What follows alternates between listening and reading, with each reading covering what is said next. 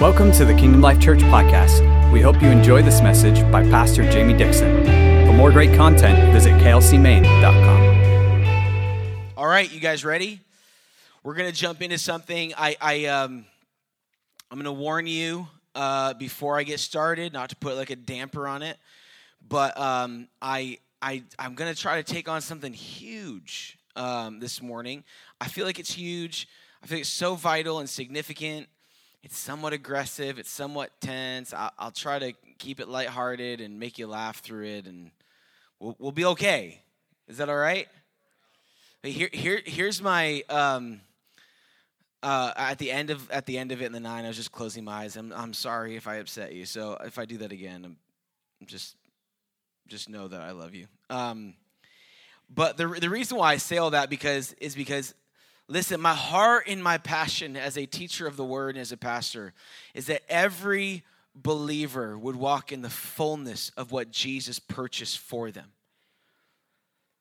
I, I want to see every believer walking in the fullness of what Jesus paid an incredible price for us to walk in the incredible liberty and joy and peace through all seasons of life that Jesus' blood and the gift of the Holy Spirit purchased for you and I. I want to see every believer walking in the power and the splendor of partnership with the Holy Spirit. Immovable peace, outrageous joy, hope filled belief. I want it to rule over every household and every marriage. I want to see every believer walking in what Jesus paid, the ultimate price for us to walk in. And, uh, and, and with, with, that said, you know, I, how many of you know that your beliefs create your thoughts? And your thoughts create our emotions, and our emotions establish our will. And what I mean is, is that our, our whole world is full of differences of opinions and different ideas and different responses and different emotions, different feelings about different events, and we're all so eclectic. But what that really means is that our thoughts are so separate and are so different because our beliefs are so different and separate. And our belief about the world and our belief is actually really what it comes down to is, is that it's, it's actually everyone's belief about God changes their belief about the world. And, and you can go right down to atheist and agnostic and you know, in all the different variations of Christianity, the 40,000 different denominations of Christianity, you that was a real number 40,000 denominations of Christianity. You can go through all of those and you can find such a, a different perspective because a different belief. And different beliefs shape different thoughts. And we look at the world through a different lens. And we uh, uh and because of that, these different thoughts, these different ideas, they lead to different responses emotionally. Because you can't have an emotion without a thought that arouses an emotion. And so we all have different emotions. And in the same moment, people can experience joy and sadness. And it really is rooted in the different thought. This is why the scriptures even say when someone dies, we, we, do not, um, we do not mourn like the world does, but we mourn in hope. Why? Because my belief concerning the surety of salvation has given me a different response to death. Does this make sense? And so our, our, our beliefs shape our thoughts, our thoughts shape our uh, emotions, and our emotions establish our will. And the reality is, is that our will to do something, our drive, our passion, our uh, our uh, uh our faithfulness to do something will be established by the will of a man to do that thing. And you can't have a will without the emotion behind. We are just God made us to be emotional people. We will ultimately have all these wonderful ideas of things that we want to do, but we won't do a blessed thing if we don't have the emotional like will to do it. Does that make sense? And, and so I say all that to say, and I know that was a lot, but I, I sound like a self help preacher right now, but we're getting somewhere is that our, our, so our beliefs create our thoughts, our thoughts create our emotions, our emotions create our will. To walk in the fullness of what God has purchased for you, you have to know who you are. And the only way to know who you are is to know who God is. I think a majority of people discover who they are and then ask God to approve of it. I think a lot of people like determine their identity and go, all right, God, this is who I am. Love me or hate me, here I am. The reality is, is that creation can't determine your identity. Only the creator can determine your identity. And so the only way that you can know who you are is to actually know who you are in him. And the only way for you to know who you are in him is to actually know him. Is this making sense? And and so uh, so so our belief about who God is will set the trajectory of our understanding of who we are. And if that is out of alignment, how many of you guys know we will have a dysfunctional relationship with God and a dysfunctional relationship about our identity and existence in the world around us? And we will not access what God has purchased for us because we don't see him rightly. And if I can't see him rightly, then I don't know who I am in regards to him. I think I think anybody any Masked Singer fans?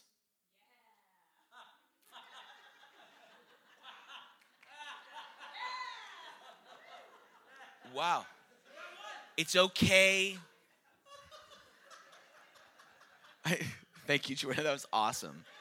Um, for those in the live stream, someone very exuberantly responded to that question. Um, I think it's funny when a pastor asks, like the church, "Do you watch this show?" Everyone's silent, like, "You about to like judge me if I do?" Like, no, I don't watch TV. I busted them all, and I pray and read every day. Do you got any any Masked sing, singer fans? I don't get the phenomena but it's a thing. My children love it. I think a lot of Christians have been playing Masked Singer with God. And what I mean by that is that they're trying to figure out who's behind the veil. Who, who, who's the voice behind the distortion I hear? Who there's a bunch of clues. I'm looking to the world around me and I'm like, well, I think God's in that. and I think God's in this. I think he's in this. So I'm going to try to determine. I've, I've, I've, assessed the world around me and I've assessed the situations and, I, and it's really blurry and I'm not sure what I believe. So I'm going to try to pick up on all the clues and I'm going to determine who you are through a veil. I'm going to make some guesses.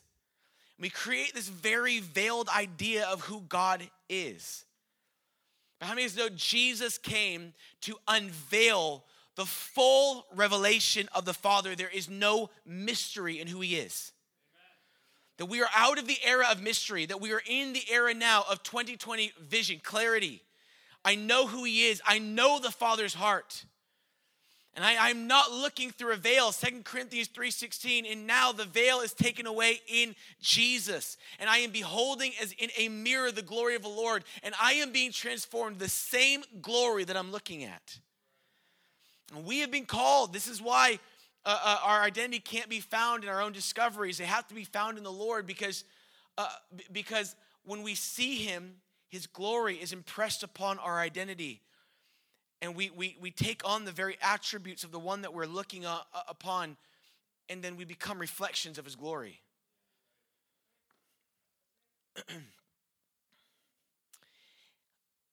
I'll, I'll, go with me to, to, Colossians chapter 2. We're gonna we're just gonna be here, okay? Um, and I wanna I wanna get in this morning all of that prefacing I just gave. Make sure we're on the same page is about going after something that I, I really believe is robbing the church of their identity. And the way that the enemy robs our identity is by sowing a lie into our beliefs. If you sow a, life, a lie into a belief, a belief will create a thought. And that thought is immediately, because of its origin, is out of alignment with the heart of the Lord for your life. And that thought will create an emotion, and that emotion will create a will. And all of a sudden, our lives are not in alignment because we sowed a lie into the belief concerning God's nature. Is that all right? Okay. Um, look at Colossians chapter 2. Guys, we're going to do something. We're going to read 17 verses.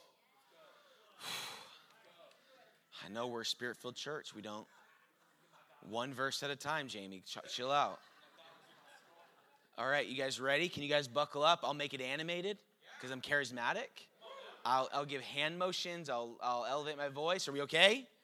All right, Second Corinthians 2, verse 6. What did I say? Yep, Colossians. I said that. Don't try to confuse me. Colossians chapter 2, verse 6. As you, therefore, have received Christ Jesus the Lord, so walk in him. Everyone say, in him, not with him. Not with him, in him. Rooted and built up in him, established in the faith as you have been taught, abounding in it with thanksgiving. Beware. Everyone say, beware. You I'm going to keep you engaged, all right?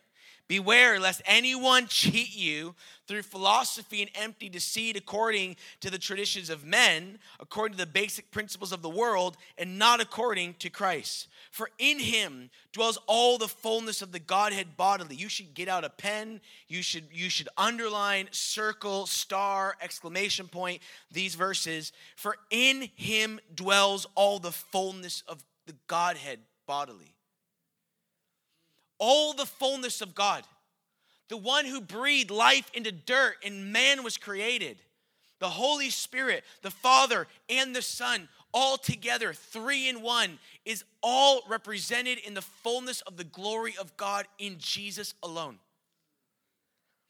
And he says, in, in him is the fullness of the Godhead. And you are complete in him oh, that should get a bigger response. And you are complete in Him. Let's go. Who is the head of all the principality and power? Listen to the in Him language. In Him, you were also circumcised with the circumcision made without hands by putting off the body of your sins of the flesh uh, in, in, by the circumcision of Christ, that he was circumcised for you, buried with him. You were buried with him in baptism, which you also you were also raised with him in faith uh, in the working of God who raised him from the dead. And you being dead in your trespasses and the uncircumcision of your flesh, he has made you alive together with him, having forgiven you of all your trespasses. You are forgiven. He has wiped out the handwriting of requirements that was against you which was contrary to you. It was not good for you. It was bad. It was against you. It was against your life. And he's wiped it away. And he's taken it out of the way. And he nailed it to the cross.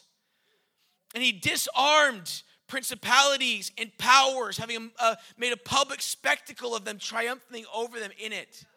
Do you guys realize it's like, it's this like legal language saying, Tim is innocent. Make it known throughout all the land that all the principalities, all the kings, and all the authorities that ever felt like you had a legal right to ever come after him again, make it known, a decree, boom, on the cross. Memo to the entire world, the king's decree. Tim is innocent. And any authority that you ever had, any legal access to his life you ever had, has been broken now. You can never come for him again. So let no one, so powerful, let no one judge you in food or drink regarding a festival, a new moon, a Sabbath, which are a shadow of the things to come, but the substances of Christ. Let no one cheat you of your reward taking delight in false humility and the worship of angels, intruding into things which he has not seen, vainly puffed up by their fleshly mind, and not holding fast to the head, from whom all the body, nourished and knit together by joints and ligaments, grows with the increase that only comes from God. Therefore, with all of that said, all of these incredible accomplishments of Christ and what it means about your life, if you died with Christ from the basic principles of the world, then why, as though living in the world, you continue to subject yourselves to its regulations? Do not, t- this, this, is, this is very sarcastic. This is Paul going, do not taste, do not touch, do not handle. He's mocking the world.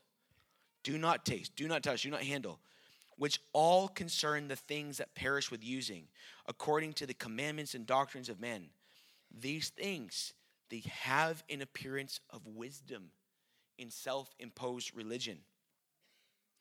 False humility, the neglect of the body, but are of no value regarding the indulgences of the flesh.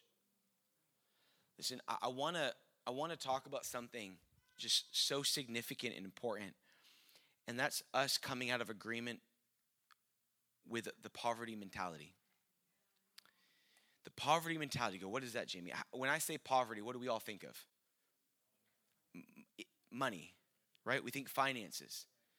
And I've only ever heard poverty ever attached to finances. But I, what I want to tell you is that poverty has nothing to do with finances and has everything to do with belief. Poverty is not your economic situation. Poverty is a, is a lie, a, a, a lie of a belief that comes of a demonic origin to cause you to believe that you are perpetually in a state of lack, that you live from a deficit. And it is a lie. It is actually the lie behind every dysfunctional part of your life that continues to not be arrested under the lordship of Jesus Christ. It is the singular lie. Well, how is that so, Jamie? You don't know the lie. I do know the lie. It started in the garden where a snake appeared in a tree and he looked at Adam and Eve and he said, Hey, come and eat what the Lord told you not to eat. Well, the Lord said no. God only said no because he believes that if you eat of this, you'll be like him.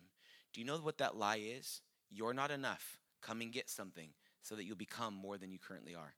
It was the lie of their lack that aroused the sinful nature in all the condition of man that is not experiencing the fullness of what Jesus purchased is because at the core of their beliefs, they believe that they are in complete lack. And all the dysfunction of their life is trying to obtain the very thing that will make up for what Jesus has not been able to accomplish for them yet. Does this make sense? Okay. And so we understand that a poverty mentality has nothing to do with finances. Jesus said, Where your treasure is, there your heart will be also.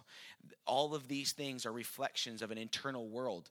But the whole point of it is this is that we have a belief that we have to come out of agreement with because it is a, of demonic origin and it is, it is bringing a war on, on the abundance and the riches of what Jesus purchased for you and I. You ready? Um, I'm gonna, I'm gonna say some stuff about how the poverty mentality shows up in our life, none of which have anything to do with finances. And some people are gonna feel seen and exposed. I am sorry. I'm gonna say some things that go like, oh, I believe that, I thought that, I've been there, I've done that. I am not coming at you. I, I am just saying these things are robbing us. You guys ready? The poverty mentality believes in a little God and big devil theology. You go, well, Jamie, I, I don't I don't believe in a little God. I believe he's the creator of the world. He's such a big God. Well, poverty mentality shows up because one mistake usually requires many prayers in our belief system. Well, if one mistake and we require that the process of fixing that mistake is far bigger than the process that was created for the mistake itself. One mistake requires many prayers. One issue requires much more, as if the problem is bigger than, than my ability to overcome it. And so all of a sudden, we start operating at a deficit because we go, wow, this one mistake has set me back on this trajectory where now I don't know how I'm ever going to get back to where I was. And we believe that we have to earn our way back because we have a big devil and little God theology. Is this making sense? Secondly, the poverty mentality is more aware of warfare than it is of provision. All adversity in my life looks like warfare instead of hosting joy in the midst of adversity and seeing the beauty of God. Listen, I, I grew up, I mean, this is an example I share all the time, but, but um, I'll share a few examples. And, and, and if you've ever been a part of this, I'm not I'm not speaking at you. I'm just saying this is such evidence that the majority of the church is operating in a poverty mentality. Oftentimes, when I take teams to Israel, I will get the warning email. It's really hard and really dark and really dangerous over there. Are you sure you're supposed to go? We go to Salem and I will get the warning hey, Jamie, I've been up all night praying for you and covering you with the blood because you're in a really dark place ministering to witches, and, and, and I'm praying for you. And now I appreciate that so much. But do you understand that prayer has been motivated by your worry that Christ in me is not bigger than the witches in Salem? Do you realize that oftentimes we'll like step out of a place? We saw a movie, we watched something, something happened in our lives that we felt like, oh man, I was around some dark stuff. The moment adversity comes in, we immediately are like gripping the table, going, I need to, to like pray these prayers and plead the blood and repent for this and get out of this and do that because we really believe that we can catch demons like we can cooties. I got around it and I have it. we, we really are operating this idea that like greater is he that is in the world than he that is in me. I can't tell you how many times growing up in spirit filled movements, and to this very day, I go to churches and this kind of stuff happens. I've been guest speakers at church, and, and I've had pastors literally lean over to me and go, Hey, we usually have a lot better services. I think there's a witch in the back of the church messing with stuff.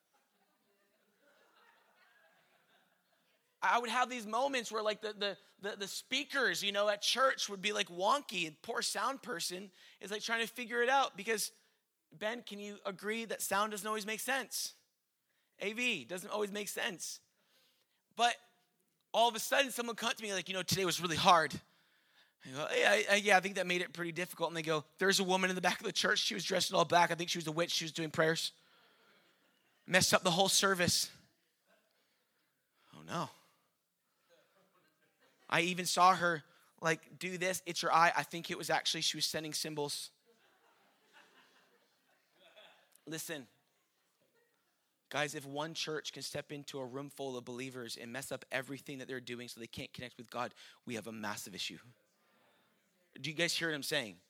Like, what? One lady dressed in black can ruin a whole church service? Truly, greater is he that is in the world than he that is in the church. Are you hearing what I'm saying? That's a deficit mentality that actually believes that my adversity is always demonic. The reality is, much of the church has no idea the beauty of adding adversity into your life, the beauty of what God is creating in you. How many of you guys say, when, I say, hey, God will part waters for you? He will bring manna into your life every day, and He will lead you by a cloud by day and a fire by night. How many of you guys go, I want that? And, no, truly. Do you truly go, like, yeah, I would really like to see God show up that way? Now, if I said, hey, God's gonna lead you into a desert, what would you say? I break that off in Jesus' name. It's a demonic prophetic word. That was the key thing. Why? Because we want the miracles, but we don't want the adversity because the adversity is usually a sign that I am messing up, I'm making mistakes, I'm not worthy, God's not favoring my life, something is going on, I have a legal right of a demonic blah, blah, blah, blah, blah. And all of a sudden, we're looking at all adversity in our life through the lens of it must be warfare because greater is He that is in the world than He that is in me. Instead of saying, God, thank you for like showing up in the midst of real life in real journeys in real things in raising kids and hardships of marriage all of it is not demonic it is you have been providing for me all of this way there's beauty in the desert there's encounters in the desert. We want all the power, but we don't want the adversity. Adversity is beautiful. Why don't we have any theology of the joy in the midst of the desert? Are you guys hearing me? Poverty mentality is always searching for the warfare instead of searching for the provision. Poverty feels more vulnerable than it does powerful. I said this the first, I'll say it again. This is the most state of Maine conservative Republican analogy I've ever made, but you're like, what is he about to say? Um, poverty feels more vulnerable than powerful. It, poverty looks to lock doors instead of loads guns. What does that mean? It means that I'm actually trying to avoid difficulty instead of recognizing what's in my hand is more powerful than what's on the other side of that thing. Do, you guys get what I'm saying? It is trying to avoid because I am so vulnerable that I, I can't even recognize the power that I'm carrying in my life. Poverty holds hands with fear, worry, and it resists generosity. Poverty is not generous, um, even with our faith and with our lives and our love, because poverty believes more in my lack than in his abundance. I don't have anything to offer. And, and the reason why it's so resistant to generosity, because poverty is, is more scared of people's mistakes than in, in what God can accomplish. Poverty is scared that people's mistakes can steal what God has accomplished. I don't want people, I'm doing good. I don't want anyone to come in and mess it up. Why? Because I'm vulnerable. I'm not influential. What if believers started walking around and they start seeing the condition of their city and things going on? And what if believers started recognizing, I have more power in my pinky than all the antichrists of hell? This isn't their city, this is my city. This isn't his family, it's my family. This isn't his, uh, you know, this isn't his marriage, it's my marriage. It's not his kids, it's my kids. And what if we start operating with the understanding of who's truly in, that we are in? Instead of agreeing with the lie of our lack and building a theology and a belief concerning God that relates to us and causes us to live this dysfunctional life where we're not actually fully apprehending what God has purchased for us. Are you all right? Go back to me with Colossians chapter 2. In Colossians chapter 2, Jesus confronts those that want to cheat the church of Colossus through empty philosophies based on the history and the traditions of man. And now, mind you, this is this is clearly like this tension point. Jews are getting saved. They're coming into the kingdom. And the Jews Jesus came to change the covenant from fear and law into liberty and grace. And so Jesus comes and he fulfills and quenches the requirements of the law and delivers mankind into the grace, uh, the approachable uh, mercy of God to come into relationship with the Father and to know the Father and to see him rightly and to partner in, with the Lordship of Jesus Christ to extend the gospel throughout the earth. And so, Jesus delivers a church there, but you have a whole group of people that have always approached God in a very specific way. And they're coming in, they're saying, How do we not continue to do the traditions that we've learned our whole life and actually learn how to actually how to walk in our liberty? Does this make sense? And so Jesus, or so uh, Paul is confronting them, and, and he says, he says to them, um, let no one cheat you through empty philosophies that are based on the histories and the traditions of man. And he's confronting that um, the, the, we don't need the feast anymore.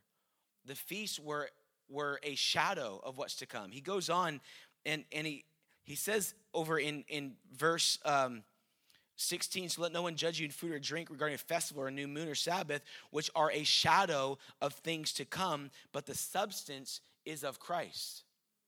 And I'm minded going back to the Masked Singer example, or I'll even give another example. And I've done this before here, but um, we have lights there, we have an object here, and we have a shadow there and here.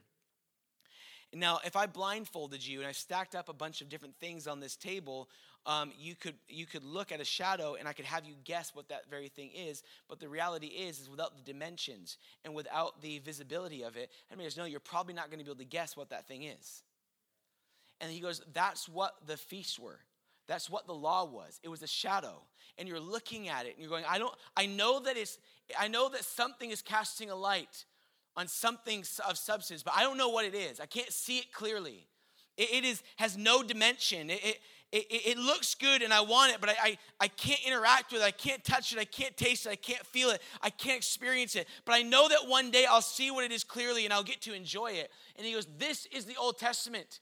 It was a shadow of things that are to come. The Father was casting a light on Jesus. And in the Old Testament, they saw the shadow. But he goes, But we are no longer looking at a shadow, for Jesus is the substance, and the Father has unveiled him to our eyes.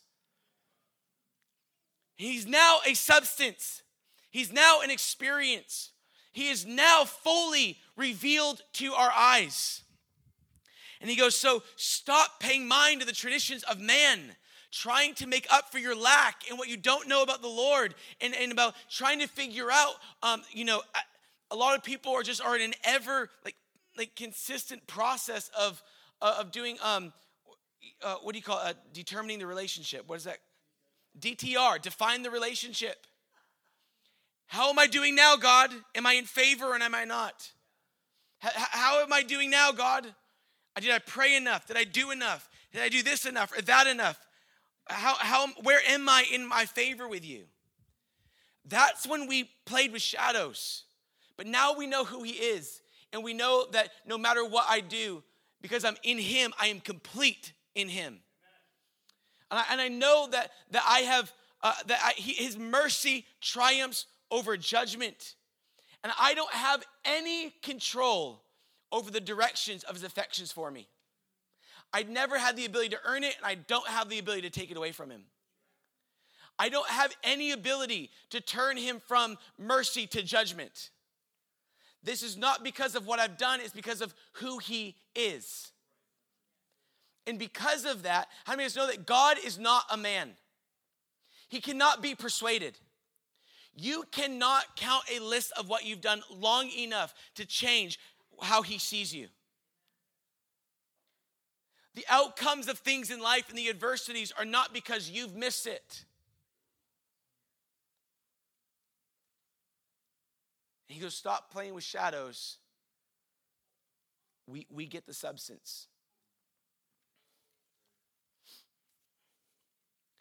And then he says this He says, I want to read it. Therefore, if you die with Christ from the basic principles of the world, why, as though living in the world, do you subject yourselves to its regulations? Do not touch, do not taste, do not handle. He says, he says, let no one cheat you of your reward. What's the reward? It's the inheritance that Jesus purchased with his own blood. What is the inheritance? It is eternal life. It is also the forgiveness of sins. It is also the shattering of shame. It is also peace and joy through all seasons and circumstances. It's also the invitation to partner with Him for the advancement of the gospel in the earth and for your life to have a demonstrative power that would resonate through your life through the person of the Holy Spirit. All of these are the rewards of knowing Jesus and inviting Him into your life. That your identity would be shaped in Him. Let no one cheat you of your reward with empty philosophies. And he goes, You are complete in Him. You lack nothing. Sin has been cut away. You once were dead, now you're alive. Jesus has disarmed principalities and powers. All the accusations against you have been removed that were warring against your life. At one point of your life, your faithfulness was governed by shame. Your morality was motivated by fear. Your need was motivated by poverty. But Paul says, stop identifying with lack, with your sin, with your brokenness, with your sadness, with your depression, your suffering, and your emptiness. All of these may be real human experiences, but they do not get to define who you are. But who you are in Him gets to define how you respond when those moments become so real in your life. And if you don't know who you are in Him, then the lie of lack will determine your response through all of these seasons and situations. We have to stop associating with defeat and start associating with victory. We have to stop associating with sin, start associating with righteousness. Stop associating with death, start associating with life.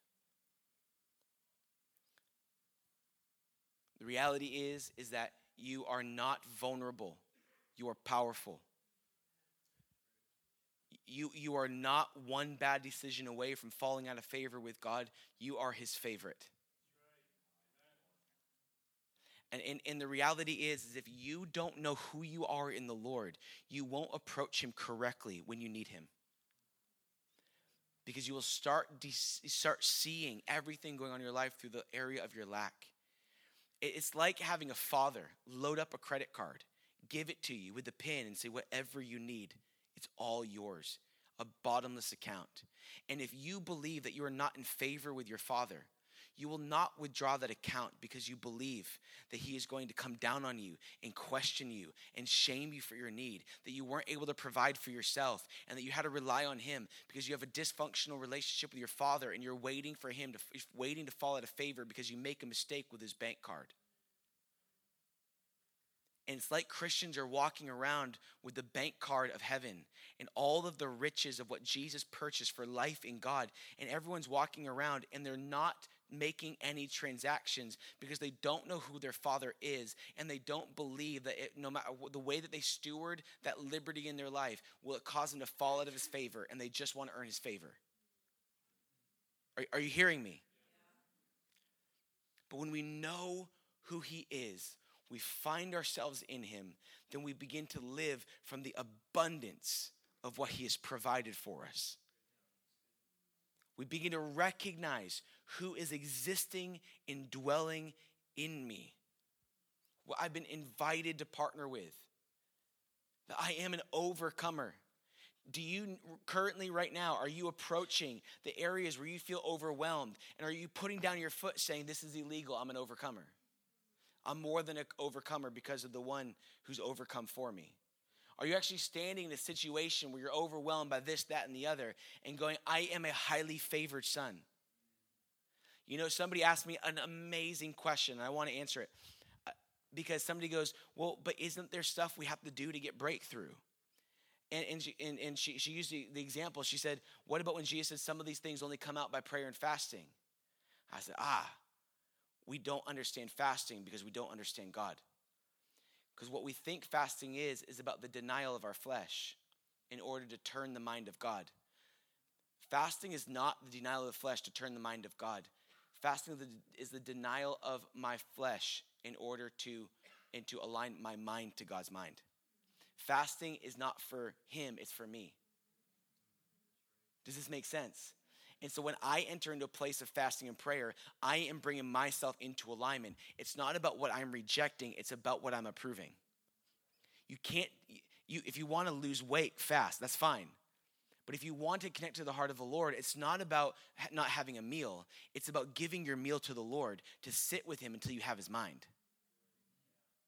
And so these things are, this is not about changing the mind of God. This is not about changing his heart. This is not about responding to our failure and our lack. This is about us fully accepting the fact that we are complete in him and the reward is the full riches of Jesus Christ that Jesus has made available and we get access and there's nothing we have to do in order to earn that place with the Lord.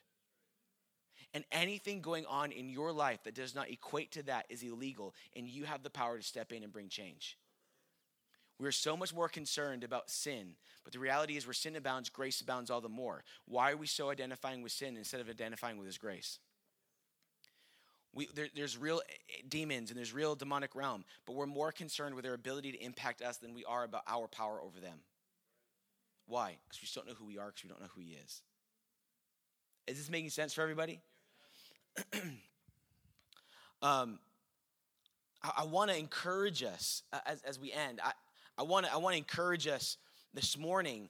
I believe this is a significant, um, a really significant like revelation for us to begin to grasp because because the reality is is that is that uh, God wants to expose the lies that have been sown into the foundations of our belief concerning the Lord. There have been men that have been liars. They have wrongly portrayed the gospel of Jesus Christ. They have wrongly responded to the sin of your life. They have wrongly responded to the nature of the world around us. And we've become indoctrinated with lies instead of indoctrinated with truth. And the scriptures are clear you are complete. You are not dead. You are alive because he came out of the grave. You are not sinful. You are more clean than you know because his mercy triumphs over judgment. He has separated your sin from you as far as the east is from the west. They will never meet again. His mercies are new every morning. You are highly favored before the Lord. There are men who have come and they have taught the traditions of, the, of man. They said, do not taste, do not touch, do not handle, as if that mentality will get you to some level of holiness. What you avoid will never make you holy. What you do will. Everyone says, run away. I say, load your gun. Everyone says, don't sin. I say, lean into Jesus. Everyone wants to run from their problems, and I say, run at them with the power and the authority that you've been given. You are not vulnerable. You are powerful and significant. You are the game changer. If somebody in this room is concerning you, worship the Lord and get your eyes on Him. Let the power of the Holy Spirit become the lordship over every person that walks in this room. Are you, are you hearing me? We have to begin to identify lies because much of Christianity has been built on the traditions of man instead of the accomplishments of Christ. And I know that we hate the idea of like a prosperity gospel, but you cannot take prosperity out of the gospel. The problem is, it has nothing to do with money and has everything to do with the prosperity of your soul because of the riches of Jesus Christ that He has purchased for you. You are bloodstained and you can't change it. You are his beloved, and you can't convince him otherwise. Are we all right? Let it embolden us to walk through seasons. I can walk through hell, but I will not be overcome because there's more in me than all hell. I can go through hardship, and I know that I am not incomplete. I have access to the wisdom of the Holy Spirit because He resides in me, and He's made way from my mind to become indoctrinated with truth through all things. Why don't you guys stand with me? I'll just keep rambling and.